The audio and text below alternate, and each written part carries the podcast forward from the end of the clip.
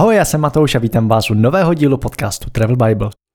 Zpovídám v něm české a slovenské cestovatele, aby se podělili o svoje zážitky, zkušenosti i praktické tipy.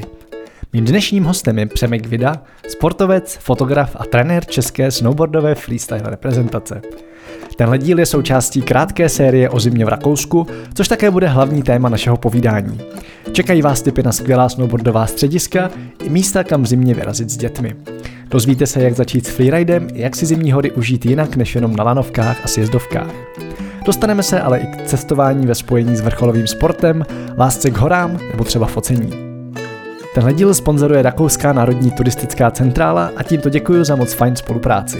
Další rakouské díly, stejně jako odkazy a všechny ostatní epizody podcastu Travel Bible najdete na travelbible.cz/podcast. Pojďme na to. Ahoj Přemku, vítej v podcastu Travel Bible, já jsem moc rád, že jsi udělal čas. Ahoj všem posluchačům, já jsem taky rád tady v podcastu u vás. Dneska to zase bude trošku netradiční díl, protože bude, myslím, hodně sportovní a bude hodně zimní. Spadá tady do mojí minisérie o Rakousku v zimě, ale zároveň se budeme bavit tak nějak o horách obecně a o sportu ve spojení s cestováním. A asi bych začal rovnou u snowboardu, protože ty seš trenér český freestyleový snowboardový reprezentace. A zajímá mě, jak se k něčemu takovému člověk vůbec dostane. To je už strašně dlouhá historie. Já nevím, nakolik máme vlastně tenhle podcast a kolik máme času, abych to když tak vysvětloval. To závisí na tobě. Já mám času dost, posluchači taky. To je dobře. Hele, já jsem vlastně začal tím, že jsem sám jezdil na snowboardu a potom jsem se věnoval dětem. Já jsem vlastně už od střední školy vystudoval pedagogickou školu a potom jsem studoval v Olomouci na FTK trenérství. No a to trenérství mě pořád nějak jako táhlo a takhle jsem se vlastně dostal k tomu trénování snowboardingu nejdřív jenom v takové škole ve Špindlu. No a později jsem založil vlastní tým a někteří z toho týmu vlastně jezdili dál až na tu úroveň třeba evropskou nebo světovou, což je třeba v tuhle chvíli Mikýř, kterýho možná všichni znají z internetu, protože teď poslední rok to celý ovládá. Tak to je jeden z nich, no a nebo třeba Kačka Vojáčková, která se stala mistrní Evropy, a nebo prostě Šárka Pančochová, která teďka vlastně jezdí pořád ještě na té nejvyšší úrovni a pojede na 4. olympiádu. Takže se dá říct, že jsi to vlastně vytvořil. Je pravda, že ta reprezentace vlastně se tvořila, nebyla a vlastně postupně se budovala pod svazem lyžařů a když vlastně skončil závodní kariéru Martin Černík, tak jsme založili pod svazem lyžařů Český snowboarding, převzali jsme asociaci českého snowboardingu a začali jsme hodně pušovat právě do té reprezentace. A jak ses ty osobně dostal ke snowboardu? No to já jsem dělal úplně jiný sport, já jsem 20 let hrál vlastně hokej a na ten snowboard jsem se dostal, ale vlastně taky i díky tomu hokeji, protože jsem přestoupil do Vsetína, kde byly hory kousek, byly blízko. No objevil jsem tam vlastně na Horní Bečvě snowpark Sachová studánka, začínal jsem jezdit takovou partou lidí okolo bratrů Hinků a Petra Hatlapatky a ty mě vlastně vzali na první závody a mě to učarovalo a vlastně jsem začal postupně víc na ty hory jezdit. Jenomže docela brzo jsem měl potom takový vážný úraz a vlastně jsem zjistil, že na ty hory jako nechci přestat jezdit, chci se pořád věnovat nějakým způsobem tomu sportu, ať už ho fotit, nebo ho trénovat, nebo se mu věnovat po té stránce. No a tak vlastně začala moje cesta k tomu, že jsem se začal věnovat těm dětem. Co pro tebe vůbec snowboard znamená? Já to vnímám, jakože já jsem lyžař a ke snowboardu jsem si nikdy tu cestu nenašel, ale vlastně mě vždycky bavila ta komunita kolem toho, že prostě vidím, že jako snowboardiáci jsou taková ta jedna parta, co drží pohromadě. Je to tak, nebo je to pro tebe ještě něco jiného? Ne, určitě je to skvělá parta, ale to už je dneska samozřejmě i v tom lyžování, protože s tím nástupem těch freesky se to všechno trošku změnilo a ta parta je určitě super i na těch lyžích, takže není to jenom o té partě, ale je to, a dneska je to podobný i v tom lyžování nebo i v tom snowboardingu, je to o tom, že to je strašně zábavný, hravý a že ti to dává prostě něco víc, než jsou ty tradiční sporty, které jsou postavené na nějakém drillu a je to víc zábava. Teď bych se asi zastavil spíš u těch hor obecně, protože to vnímám, že je pro tebe jedno z těch témat, i třeba co jsem koukal na tvoje fotky, tak prostě hory fotíš a s tím snowboardem a obecně se zimníma sportama jsou dost úzce spjatý, tak mě zajímá, co pro tebe znamenají hory jako takový. No tak hory to je láska, hory mi dali vlastně strašně moc, dá se říct, že strašně moc dobrýho a pozitivního, dali mi práci, dali mi moji ženu vlastně, kterou jsem potkal na horách. No dávají mi radost a dávají mi svobodu. Já už jsem to xkrát vyprávěl, že jsem svoji ženu vlastně potkal na horách na vleku. tak to je taková story, kterou občas jako opakuju, tak možná, jestli o ní nechceme ochudit posluchače vašeho podcastu, tak já jsem ji normálně potkal na kotvě, na Javoru, v Peci. Byla to taková náhoda, teda trošku jsem té náhodě šel naproti a pár těch kotev jsem pustil, ale je to tak? Tak to je hezký. A je třeba něco, co tě hory naučily do života? No já myslím, že jako obecně hory tě naučí nějakým pohybu ve volném terénu, nějaký zodpovědnosti k tomu, že musíš respektovat určitý pravidla, ať už se týkají počasí, nebo se týkají toho, že se třeba musíš nahlásit, pokud někam do těch velkých hor jdeš a tak dále. To znamená naučí tě postarat se sami o sebe. Tak to je asi jedna z těch hlavních věcí. Ještě něco? Teďka mě takhle úplně nic nenapadá, ale samozřejmě ten vztah k té přírodě je tam strašně důležitý. Pro mě ty hory jsou skvělý v létě i v zimě. Já strašně rád po těch horách jako nejenom chodím třeba na splitboardu nebo se v nich pohybuju na běžkách, ale taky je mám rád v létě, protože běhám trailové běhy. Takže pro mě je to určitý vztah k přírodě, který mě právě ty hory daly. A je třeba nějaká chyba, která jakoby v ten moment byla dost na hraně, ale vlastně zpětně si se s ní hodně ponaučil, nebo já vím, že můj oblíbenec Tim Ferriss se v podcastu vždycky ptá na oblíbené chyby, tak jestli máš takovou oblíbenou chybu, která se ti v horách stala.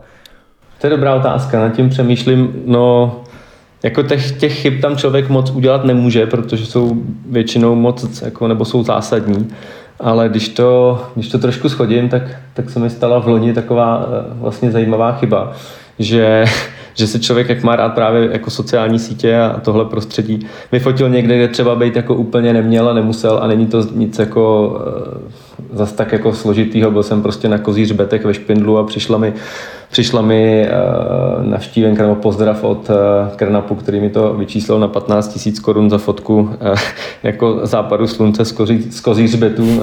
Já se jako k přírodě chovám dobře, i jsem to v tom dopise měl napsáno, že z toho vyplývá, že jako vztah k přírodě asi evidentně mám, nic jsem neponičil, nepoškodil, ale prostě svým chováním nabádám k návštěvě první zóny Národního parku. A já jsem prostě nějakým způsobem si vůbec neuvědomil, že už jsem za tou cedulí, ty kozí hřbety se tam lámou na cestu, která v létě je normálně dostupná, v zimě není. Takže jako nepohybuju se primárně v první zóně Národního parku, ale tady prostě to byla taková chyba, která mě stála 15 000 korun, ale mám radost, protože jsem zjišťoval, kam ty peníze jdou, a jdou na obnovu právě Krnapu, tak doufám, že nějaký metr chodníčku tam někde nahoře za ty peníze je postavený.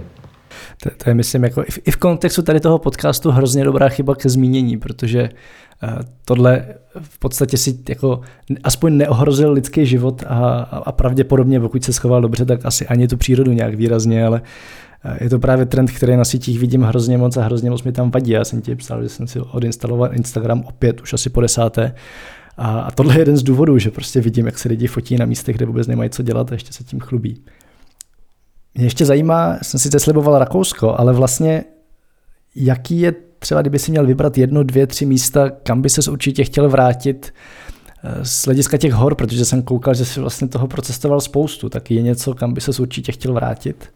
No, tak to je 100% takový to zaklínadlo, jak ti všichni řeknou Nový Zéland, protože jako Nový Zéland je pro mě neuvěřitelný. Já jsem měl štěstí, že jsem tam během pár let mohl párkrát pobejt a trochu ho procestovat, takže pro mě je to země, kam se vždycky rád vracím. Proč zrovna Zéland? Jakože já s tím naprosto souhlasím, ale zajímá mě ten tvůj pohled. No, tak protože tam je všechno, tam se to strašně rychle střídá, po pár jako kilometrech se mění krajina a vlastně si můžeš dát během relativně krátké doby spoustu zajímavých míst, navštívit spoustu zajímavých věcí, vidět, a pokud tě baví prostě cestovat a baví tě krajina a baví tě příroda jako taková, tak není nic lepšího než Nový Zéland. Byl jsi tam v zimě, nebo jsi tam byl jenom v létě? Hele, logicky vždycky jenom v zimě, takže jako bylo to výhodný v tom, že nebylo tolik turistů a lidí, jak to vždycky potom posloucháš nebo občas vidíš na některých videovlozích a podobně. Takže my jsme většinu cestovali v zimě. Bez lidí samozřejmě přicházíš o některé věci, které s tím letem jsou spojené, ale vždycky teda jenom v zimě. Takže i na snowboardu? Jo, my jezdíme, my tam míváme Winter Games a světový pohár v Cardroně. Dřív jsme ještě vlastně jezdili do snowparku New Zealand, který je naproti na kopci, ten už zanikl a je tam testovací centrum pro auta, testují tam pneumatiky zimní. Tak to bylo takový jako vyhlášený místo, snowpark New Zealand. A poslední 3 roky už jsme byli potom jenom v Cardroně, což je vlastně někde mezi Vanakou a Queenstownem, takže buď se bydlí v Queenstownu nebo ve Vanace, což jsou meky úplně adrenalinových sportů, takže tam jezdíme na snowboard. A když by si zůstal u českých hor, je nějaký místo, který tě fakt jako hodně přirostlo k srdci?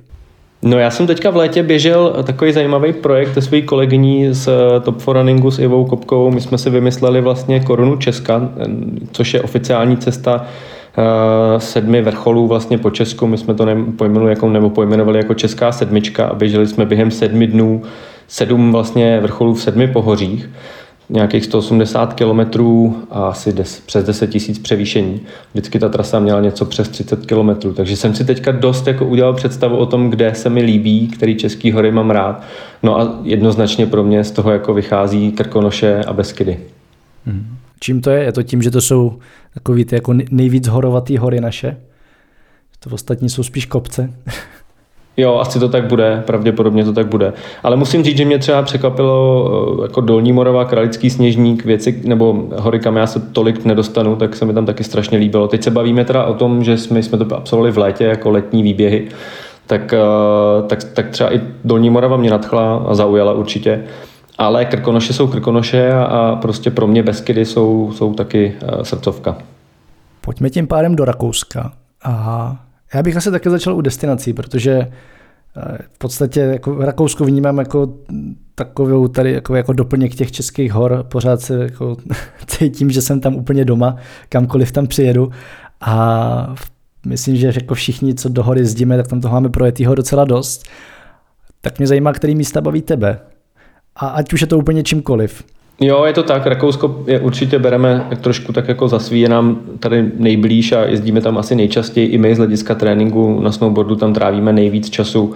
Vlastně my začínáme standardně na podzim těma openingama ledovců nebo těch rezortů, jako je Hintertux. Potom se přesouváme na Kaunertal. A potom vlastně ještě na podzim stíháme Štubaj, což je pro nás takový stěžejní místo, kam jezdíme asi nejvíc. Trávíme tam 4-3 týdny zhruba, protože tam je v danou chvíli na přelomu října a listopadu asi ten nejlepší snowpark na světě a vlastně celá snowboardová špička se tam sjede na Prime Park Session a trénujou tam. Takže Štubaj za mě, Hintertux a Kaunertal patří k těm nejbližším a nejdostupnějším rakouským střediskům, kde trávíme většinu času. No a postupně potom v zimě k tomu přibude Zillertal Arena, kde je vlastně Kaltenbach, Penken a další rezorty, kde jsou kvalitní snowparky, kde trávíme hodně času, takže se motáme v oblasti Tyrolska. A kdybychom měli vyjet teda z Tyrolska jinam do jiné oblasti, vy jste to, myslím, v nějakém minulém podcastu poměrně hezky zmapovali, to jsem poslouchal, tak tou druhou oblastí je potom vlastně pro nás Flachauwinkl. To znamená, to je Ski Amade, další nebo jiný odlišná ta permice celoroční, buď je Tyrol karta nebo to Ski Amade, tak my jezdíme potom ještě do Flachauwinklu, kde jsou taky vždycky skvělý jako tréninkové podmínky Absolut Park. Takže to jsou ty hlavní destinace pro snowboard, kde my trénujeme. Máš při těch trénincích jako čas, ať už si sám zajezdit, anebo třeba dělat ještě něco jiného, než vlastně trénovat s tím týmem? Minimálně se snažím ten čas věnovat tomu, aby měli ty jezdci maximální progres. Takže minimálně se dostanu k nějakému vlastnímu ježdění. To už je spíš výjimečně. Abych nezapomněl, tak jsem vlastně teď si vzpomněl ještě na rezort, který není tolik známý nebo není v Čechách zatím tolik populární. To je Moltal, který funguje v létě, protože těch jako letních možností, kam vyrazit, je čím dál tím míň. My už v podstatě jako v létě ten čas buď člověk odletí na jižní polokouli, anebo má možnosti tady v Evropě do Švýcarska na 2 ledovce, anebo právě teďka nově jsme objevili tréninkové možnosti a velký potenciál na Moltal Gletscher, což je ještě ta výhoda, že oni kooperují se Špindlem. Takže v podstatě se dá pořídit nějak tady GoPass a využít ty možnosti toho ježdění potom v Rakousku na jednu permici spolu tady s českým resortem. To mi přijde úplně geniální. A v létě je to jako skvělá alternativa. My jsme tam vlastně strávili v loni asi 3 týdny a vyšli nám tam strašně moc vstříc a myslím si, že to má jako velký potenciál budovat tam nějakým způsobem tréninkový areál a zázemí pro nás. Když říkáš v létě, tak je to jako úplný léto, nebo to je takový to pozdní jaro, začátek podzimu, nebo fakt jako je to celoroční? Ne, je to fakt léto, je to opravdu, se bavíme o červenci, my tam jezdíme na přelomu července a srpna a je to úplně to léto, to znamená dole je spousta doprovodných aktivit, jsou tam divoký řeky na rafty, jsou tam dobrý zázemí, co se týká nějakých jako sportovních komplexů. A nahoře je normální ledovec, kam se vyjede, a nevím teďka, kolik to má metrů, to bych kecal, to z hlavy nevím, ale jako je to skvělý ježdění. Super tip. Tím pádem se jenom pojďme ještě dostat k těm aktivitám a teď už jako berme hlavně zimní, protože, jak jsi říkal, jako ty úplně tolik času na ježdění nemáš, ale zároveň jsem koukal, že aspoň trochu si nějaký najdeš. A mě vlastně zajímá, jak si jako z té klasické zimní dovolený udělat možná trošku větší dobrodružství tím, co se všechno prostě v těch střediskách v zimě dá zažít. Jo? Že nejen když vezmu takovýto klasický ježdění na lanovce nahoru dolů, ale to všechno ostatní, co tam je kolem. Tak co jsou vlastně ty věci, které baví tebe? Tady se asi možná můžeme pobavit o tom, že po nějakém čase tě přestane bavit ta sjezdovka a možná není každý úplně schopný se zabavit v tom snowparku, takže ho logicky napadne potom nějaká jízda ve volném terénu, jako ve freeridu, a zvlášť pokud napadne sníh. Tak to baví každýho, to je ta odměna, když jsou ideální podmínky vyrazit do prašanu. No ale jsou s tím spojeny nějaké jako základní pravidla, které je potřeba dodržovat, a pokud jsem jako na dovolený a neznám třeba úplně tu lokalitu a neznám ten terén, tak je prostě fajn se jako spojit s někým, kdo to v tom místě zná, ať už to jsou nějaký průvodci oficiální, nebo v nějakém případě třeba lokální jezdci, který to tam mají jako perfektně zmapovaný a ví, kde hrozí jaký nebezpečí, takže já vždycky říkám, že je dobrý vyrazit někam určitě s nějakým tím kamarádem lokálním než sám, to bych nedoporučil nikomu.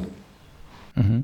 Máš třeba tip, kde začít, nějaké jako dobrý místa, kde prostě si můžu zajezdit ve freeridu, aniž bych úplně riskoval, ať už to, že se za mnou utrhne lavina, nebo to, že se někde úplně ztratím. To asi takhle úplně nejde říct, protože to nebezpečí třeba kor v těch rakouských střediscích může hrozit jako kdekoliv a může hrozit konec konců i v Českých horách.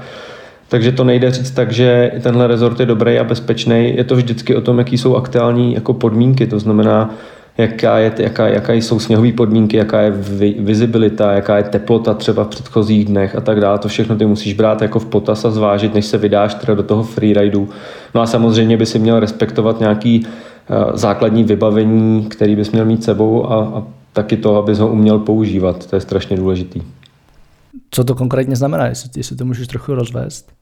No, že dneska jako jsou dostupné všechny věci, co se týkají lavinového vybavení, ať už jsou to pípáky, sondy nebo ty speciální batohy lavinový, který poměrně snadno dneska seženeš, sice je tam nějaký pořizovací náklad, ale v porovnání s tím, kolik ti to ušetří starostí a jakému nebezpečí se vystavuješ, se to určitě vyplatí, takže já bych doporučil všem. No a pak je další věc, že pokud prostě to myslíš s tím freeridováním nebo s tou jízdou ve volném terénu vážně, tak bys měl mít k tomu odpovídající nějaký znalosti a zkušenosti, a je tady i v Čechách spousta zajímavých jako lavinových kurzů, který můžeš absolvovat za den nebo za dva a dozvědět se něco o tom, jak se chovat a třeba rozpoznat nějaký nebezpečí v těch horách, než se do nich vydáš. Kde bys třeba potom hledal ty parťáky? Ty jsi říkal, jakože vyraz někým místním, a pokud bych tam měl, řekněme, asi úplně sám, případně prostě se svýma českýma kamarádama, ale nikdy jsme ve freeridu nejezdili. Kde takového člověka najít? Já myslím, že ve snowparku ty kluky jako buď potkáš den předtím, když ještě není ten prašan, a když napadne, tak už je najdeš na té lanovce, protože budou mít ty čepice zasněžený a přesně poznáš, co to je za týpky a kde se pohybujou, a na sjezdovce si neviděl, takže nebo to se s nima domluvit, a jako můžou samozřejmě tě odmítnout a nechtějí si to vyjezdit a podobně, ale já myslím, že to je tak skvělá komunita, že tě vždycky někdo sebou někam stáhne a něco ti zajímavého ukáže. Jo, takže myslím, že je v pohodě prostě úplně náhodně za někým přijít a zeptat se ho, ale jako vzal bys mě někam. Protože zase na druhou stranu vnímám, že ten člověk za tebe v ten moment bere určitou zodpovědnost. A já to třeba takhle mám z motorku, já bych prostě za sebe neposadil člověka, který ho neznám, ani jako spolujezdce, že jo. Takže tady v tom kontextu vlastně bych si říkal, že by to bylo ještě náročnější takhle někoho vzít sebou. Hele, teď se bavíme o rezortech, nebavíme se o nějakých velkých horách a o nějakém dalším šlapání. Pokud ty terény jsou fakt náročný, tak ty kluky na té lanovce potom většinou nepotkáš, ale ty už prostě někam si proto museli dojít, ale takový to běžný ježdění vedle sjezdovky, že je dobrá trasa v lese nebo je tam nějaký dobrý žleb, tak tam si myslím, že oni tě vezmou, nebo uvidíš minimálně ty stopy. Ale zase doporučuji, abyste tam jeli prostě s tím parťákem, aspoň s tím, s kterým si přijel, abyste tam nikdy nechodil sám, protože se můžou stát nějaký situace, které potom budou nebezpeční pro tebe. A další možná důležitá věc je, že třeba je dobrý se jako zjistit, jaká aplikace nebo jaký telefonní číslo v ten moment mít u sebe, pokud by se něco takového přihodilo. Já vždycky říkám, že tady v Čechách funguje skvělá aplikace Záchranka, kterou prostě já třeba v telefonu a používám ji nejenom teda v zimě, pokud se pohybuji někde ve volném terénu, ale používám ji třeba právě i při tom svým běhání. Takže to jsou takové základní úplně věci, které bys měl dodržovat. Napadá tě k tomu ještě něco? Případně jako si říkám, jestli vlastně freeride je to jediné, co se dá dělat, když už tě nebaví to klasické ježdění nahoru dolů. Můžeš ty hory poznávat i díky tomu, že existují skialpy nebo splitboard. Splitboard je poměrně nová záležitost, což v posledním roce hodně bylo exponovaný, to znamená, můžeš si někam vyšlapat na nějaký pěknou výhlídku nebo na nějaký pěkný místo, ze kterého si dá sjet a samozřejmě je dobrý si to potom nastudovat třeba na nějakých lokálních serverech nebo mapách nebo si pročíst nějaký diskuze, kde ti někdo poradí, kam se vydat bezpečně a po jakých cestách se vydat bezpečně a objevovat třeba ty hory zase trošičku jinak, protože i na těch skialpech, i na tom splitboardu je to zase jiný zážitek, když si ten vlastní kopec vylezeš, než když se vytáhneš nahoru lanovkou. Máš tady třeba nějaký konkrétní tip, co tě fakt jako bavilo za poslední dobu v rámci, já nevím, jestli ty sám chodíš i na skialpech a jezdíš, nebo jestli teda jenom na tom splitboardu teďko? Já používám jenom splitboard, ale zrovna Rakousko bylo v loni poměrně složitý s tím, že bylo zavřený, takže my jsme potom trávili víc času mimo Rakousko, ale vím, že v Rakousku já jsem si třeba vyšel jenom tak od spoda z lanovky klasicky Štubaj, který byl normálně teda zavřený a vlastně najednou zjistíš, že se dostáváš do prostředí, kde seš jako sám a přitom je to resort a bylo to pro mě strašně zajímavý. Takže třeba udělat i tu věc, že vyjedeš klasicky jenom o ty 2 hodiny, o hodinu dřív, než otevřou třeba ten resort a vyšlapeš si to prostě klidně po té sjezdovce nebo nějakou lesní cestou, kterou objevíš v mapě a máš z toho úplně jiný zážitek. Potom už se ten resort otevře, najedou lidi, ale ty už si prostě dal tu první lajnu a byť třeba nevyhledáváš ten terén, tak si klidně dáš i po té sjezdovce a máš to prostě hroznou radost, protože se zažil něco jako výjimečného ten den. To je, myslím, úplně super tip. Takový jako obecný cestovatelský, jděte někam dřív než všichni ostatní. Jo, protože jako spousta lidí se vybičuje a třeba vstane, jak se říká, na to první lano, ale tady právě ty skalpy nebo ten splitboard ti dává tu svobodu, že tam můžeš být ještě před tím fresh trackem, ještě před těma lidma a vlastně si to užít. Třeba vyjdeš prostě za hluboký tmy a jsi nahoře prostě na východ sluníčka a potom si to jedeš dolů na to kafe a na ten croissant úplně šťastnej. To vidím, úplně bych teď přesně chtěl tam jako být. já jsem to teď právě taky úplně viděl. Ale chci se ještě zastavit, jak už jsem zmínil, u té rodiny a u dětí. Zajímá mě, jakým způsobem se u tebe vlastně změnilo vnímání toho cestování ve spojení v podstatě s relativně adrenalinovými sportama v momentě, kdy se ti narodilo první dítě, první dcera. No, tak ono jako samotná ta rodina, to je poměrně jako adrenalinový zážitek už jako sám o sobě, takže se to změnilo podle mě jako výrazně. To cestování se taky proměnilo, zatímco dřív jsme jako s ženou objevovali nějaký prostě pralesy na Borneu, tak teď fakt bereme takový ten zavděk, že můžeme letět do Emirátů k sestře prostě a trávit tam čas na pláži před barákem a trošku se to jako změnilo v tuhle chvíli, patříme spíš teďka k těm jako pohodlnějším cestovatelům, protože s těma malejma dětma je to jako poměrně složitý. A nejsme úplně jako nastavený na to, že bychom je brali do nějaký divočiny, takže teď se to v tomhle ohledu změnilo. Ale co se týká těch hor třeba, tak my spolu trávíme dost času na těch horách. V loni díky těm lockdownům jsme vlastně zůstali tady ve Špindlu zavřený asi 3 týdny, jak byly ty okresy a podobně, takže my jsme zůstali zavřený tady v okresu, naštěstí v tom dobrým, takže jsme tady s malou poměrně dost času strávili právě ježděním, snowboardováním, zkoušela běžky, lyže a tak dál. Co se týká potom Rakouska, tak když jedeme někam dál, tak nám se jako osvědčenou vyplatily rezorty, které jsou na ty děti připravený a přichystaný, ať už sklonem terénům nebo nějakýma doprovodnýma aktivitama. Mně se třeba hrozně líbilo v Lungau, to je Salzburger, tuším Salzburger Lungau. My jsme tam natáčeli v loni v lednu nějaký promo video právě zaměřený na děti, takže jsme tam měli možnost procestovat jako všechny ty jejich atrakce a aktivity od jízdy na těch saních až prostě po ty sjezdovky. Tak to mi přišlo jako super resort, který není tolik exponovaný jako třeba právě ten Flachauwinkl, který je taky na děti orientovaný a zaměřený a je trošičku jako dřív na té dálnici než to Lungau.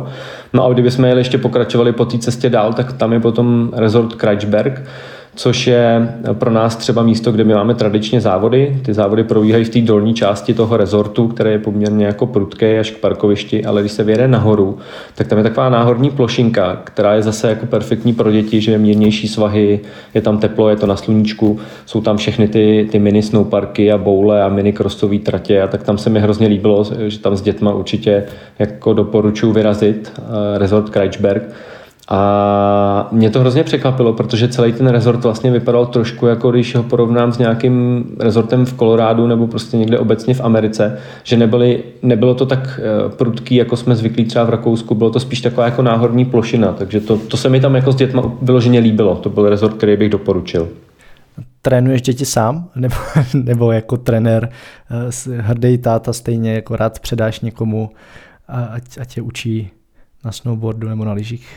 Tak Eli má teďka 5 let a začínáme spolu, takže zatím ještě na to mám tu trpělivost jí učit sám, ale myslím si, že to brzo jako někde deleguju, protože je vždycky lepší, když dáte děti instruktorovi, který k nim nemá úplně takový vazby a třeba se s tím tolik jako nemaže nebo se zbytečně naopak nenervuje, takže já doporučuji dát určitě instruktorovi a ušetříte si tím spoustu starostí. Ale v tuhle chvíli se ještě jezdíme tak jako spolu a táta vzor, takže tohle spojení funguje a druhá dcera ta je ještě malinká, takže když to půjde všechno dobře, tak ta by mohla stihnout jako tak jarní ježdění, že si tak někde jako poveze na nějakým riglet snowboardu, což jsou takový ty malinký prkna, na kterým je táhneš, tak to by mohla ještě stihnout zimu.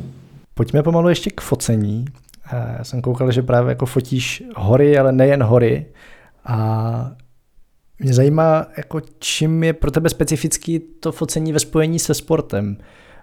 To je třeba pro mě úplně jako mimo, já prostě si fotím vždycky sám za sebe a úplně v takovém jako poklidném tempu a ty většinou to máš asi trošku jinak. Tak mě vlastně zajímá, jaký to je. No, dá ti to hodně jako zkušeností adrenalinu potom fotit na takových akcích, jako jsou X Games nebo olympijské hry nebo nějaký velký vrcholní snowboardový eventy, kde prostě máš většinou jako velmi omezený příležitosti, musíš si najít nějakou strukturu v tom focení, tak abys prostě věděl, že to probíhá od toho snowparku ze zhora až dolů, od těch railů po ty skoky a tak dál, tak já už za ty roky to mám poměrně jako nastavený a najetý a snowboarding je specifický v tom, jakým způsobem se fotí.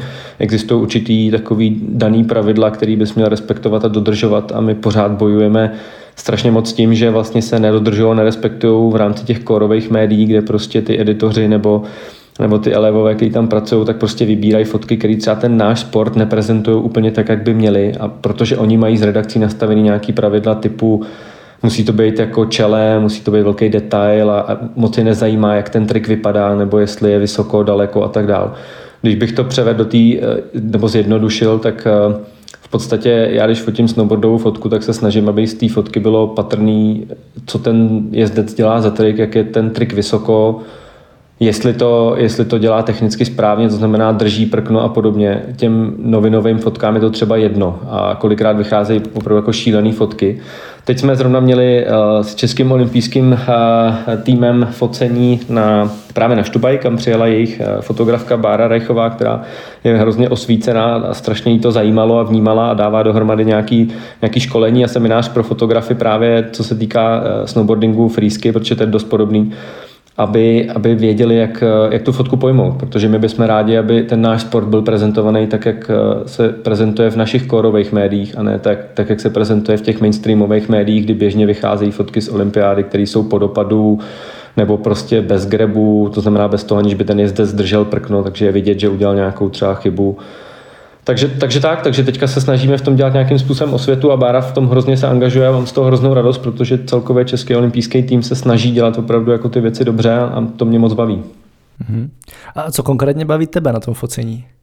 No, mně se na tom líbí to, jak je to variabilní, jak se to mění, jak je tam určitý ten stres. Já jako chápu, že šlapat a fotit krajinu nebo portrét je taky skvělý adrenalin, ale mě u toho sportu baví to, že já už se v tom pohybuju tak dlouho, že už prostě na první dobrou vidím třeba toho jezdce, který se blíží k tomu a mám jako představu, co bude dělat, takže to nějak jako v tomhle se pohybuju, tak to mě už jako baví, že už vím, jak na to.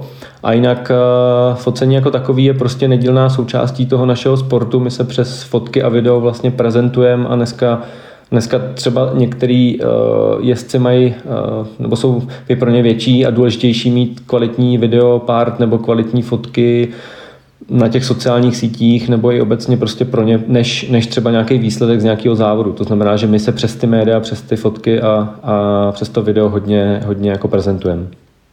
Se ještě teda zeptám na vybavení, protože třeba u ty jako klasické cestovatelské fotografie, kdy prostě fotíš krajiny, fotíš možná lidi, a tak vnímám, že to vybavení zas až takovou roli nehraje, možná dneska skoro žádnou, že prostě spoustu skvělých fotek nafotíš iPhonem a přece jenom u toho sportu tam pořád vidím, že fakt jako za prvý ta technika jde strašně moc dopředu, ale za druhý, že to dělá hodně moc, mít jako dobrou techniku, tak mě zajímá, čím fotíš a co ti ještě pomáhá potom fotit co nejlíp.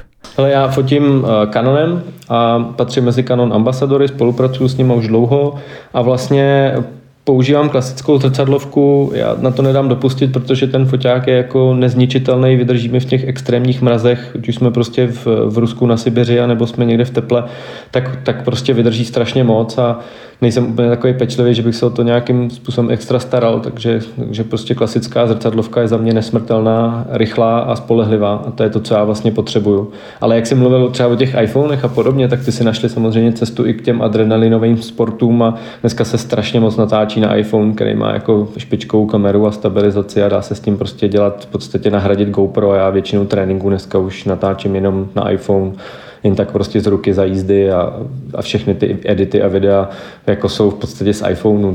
To GoPro už se používá jako pořád se používá, jako ty záběry jsou samozřejmě zajímavý, ale normálně to jako strašně vytěsnil ten iPhone právě. Já to chápu, no, jakože respektive nechápu, jak to Apple dělá, ale chápu, že vlastně jako není moc pak důvod používat něco jiného. A toto není placená reklama. No, protože je to strašně rychlý. Není, ale třeba to někdo slyší a třeba to zaujme, ale ne. Je to strašně rychlý, je to strašně jako praktický, máš to v podstatě na lanovce sebou a během toho odbydeš video coaching, ten záběr je jako stabilní, je použitelný. A vlastně můžeš se na to přímo na tom velkém displeji podívat, nemusíš to streamovat třeba právě z GoPro nebo z něčeho dalšího nebo z foťáku prostě do toho telefonu nebo tabletu. Můžeš to prostě rovnou tomu jezdci ukázat a můžeš to rovnou zeditovat a popřípadě rovnou nahrát, takže ta výhoda je tam jako nesporná. A co se týče dalšího vybavení, krom teda foťáku a iPhoneu, máš něco, co ti usnadňuje život jako fotografovi? No, tak já používám kromě toho ještě dron, používám i to GoPro 360kový na zpestření, takže to základní věci, pro mě to je zrcadlovka, dron a GoPro. A telefon. Já jsem chtěl ještě určitě zmínit Peak Design, protože jsem koukal, že jsme vlastně oba ambasadoři Peak Designu, což je za mě značka, která jako na cestách je prostě úplně k nezaplacení a pár věcí od Peak Designu vůbec jako nechápu, že jsem bez nich mohl existovat dřív. Tak mě zajímá, co používáš od nich, případně třeba jako další takovýhle vychytávky tohoto typu. Jo, pokud se nebudeme bavit teď vyloženě o technice, což jsem tak tu otázku pochopil, tak pro mě Peak Design to je velký game changer. Já jsem vždycky bojoval s nějakým batohem, který prostě nevydržel chvíli.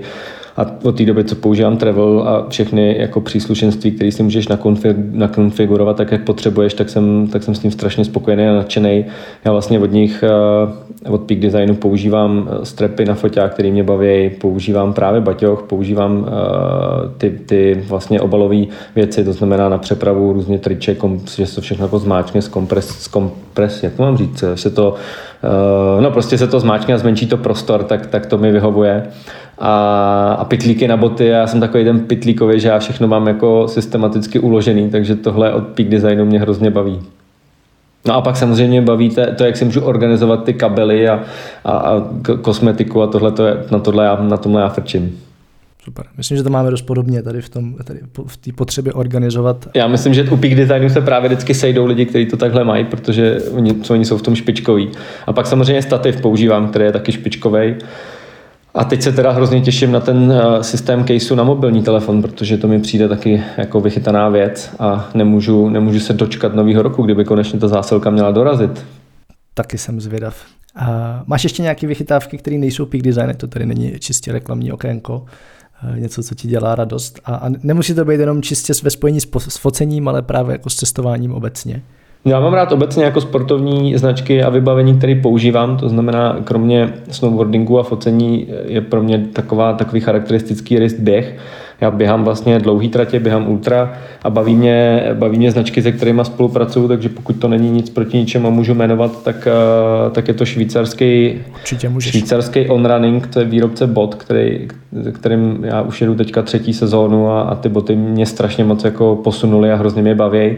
No a potom značka oblečení, což je Two Times You, to je australská triatlonová značka, od které mám kompresní oblečení a vychytávky na nepromoky a podobně. Tak to jsou značky, se kterými strašně rád spolupracuju a myslím si, že jsme se přesně jako s Peak Designem úplně hledali, až jsme se našli.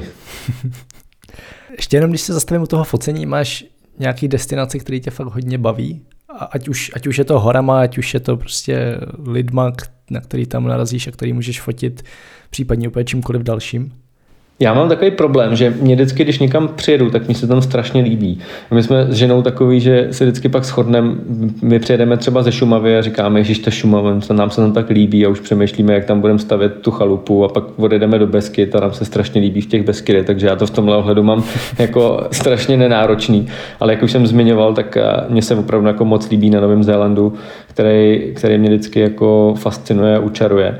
Teď jsme se aktuálně vrátili minulý týden z Ameriky, kde jsem 2 roky, myslím, že nebyl a taky jsem přijel zase úplně nadšenej, protože jsme si tam dali sice závod, to jsme toho neměli čas tolik jako procestovat, byli jsme v Kolorádu ve Steamboat, ale jeden den jsme přejížděli a stavili jsme se u Colorado River a šli jsme se tam prostě někde vykoupat do nějakých hut up, do nějakého půlu a prostě člověk si tam jako zastaví a vidí ty pěšinky a tu krajinu a úplně si říká, ježiš, tak tady se mi taky líbí. Takže já to nemám takhle úplně vyhraněný. Mně se prostě líbí v ten moment tam, kde jsem, nejsem v tom úplně zase tak náročnej a prostě si tam najdu to, co mě třeba baví a proč se tam třeba vracet.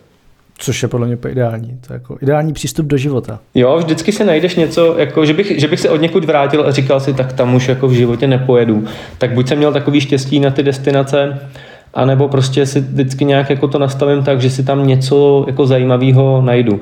Byli jsme třeba na zajímavých horách, byli jsme třeba v Turecku, snowboardovali jsme v Turecku, v Erzurumu a samotný to prostředí třeba nemuselo působit tak hezky, jako působí ostatní rezorty někde v Alpách. Ale prostě něčím to bylo zase specifický a něčím, co teď nedokážu pojmenovat, mě to zaujalo a klidně bych se tam rád zase vrátil. Jo. To je stejný, jako když jsme přijeli z Krasnojarsku ze Sibiře, kde to vypadá trochu jako někde prostě v nějakém důlním městě, ale když prostě se jako na to zadíváš z nějaký jiný perspektivy a podíváš se na tu obrovskou řeku, na tu Jenisej a prostě se tam jako zase dostaneš za tu kulisu toho industriálu, tak i tam se mi líbilo. Takže já to v tomhle mám jako nenáročný. Ještě vlastně s tou Sibiří napadá tak jako taková typická asociace ze Sibiří, ale jestli máš vlastně takhle z těch cest, z těch, řekněme, hlavně sportovních cest, jestli máš nějaké bizarní zážitky, které si prostě vybavíš a stojí rozhodně za zmínění, nebo zajímavé historky. A nemusí být ze Sibiře, jenom s tou Sibiří si mi to tak vždycky spojí, že tam jich je spousta. Jo, tak těch paradoxních věcí je asi mraky. Já bych to teďka tady asi složitě vymýšlel, tak se asi domluvíme, že až někdy za rok nebo za 2 mě pozvete do dalšího pokračování vašeho podcastu, tak já si tady připravím nějaké povídání z cest, protože to by byl podle mě samostatný podcast. To je člověk, jako, který cestuje a zažívá, nebo takhle pohybuje se někde mimo, než jenom práci klasicky a svůj byt, tak toho zažije spoustu a těch příhod je mraky, ale to by bylo asi nadlouho, teď bych to tady složitě vymýšlel. Dobrá, tak já tím pádem to zakončím otázkou, kterou dávám úplně všem a od který mi neutečeš. A jestli už si poslouchal teda nějaký epizody, co jsi říkal, že jo, tak víš, co tě čeká. Zkus si teďko představit, že by se vymazalo úplně všechno, co jsi kdy v životě řekl, co jsi kdy kde napsal, včetně tohohle rozhovoru a měl by si možnost předat světu jednu jedinou myšlenku. Tak jaká by to byla? Jedna jediná myšlenka? No tak to si možná půjčím kostarickou hlášku Pura Vida, protože se v tom asi najdu z hlediska životní filozofie a pak se v tom taky zrcadlí moje jméno. Takže Pura Vida. Tak já tím pádem moc děkuju za rozhovor. Já taky děkuju.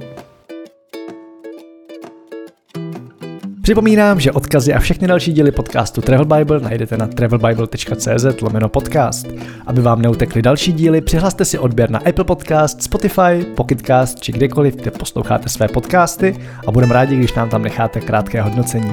Zatím čau, cestujte a těším se v příštím dílu naslyšenou.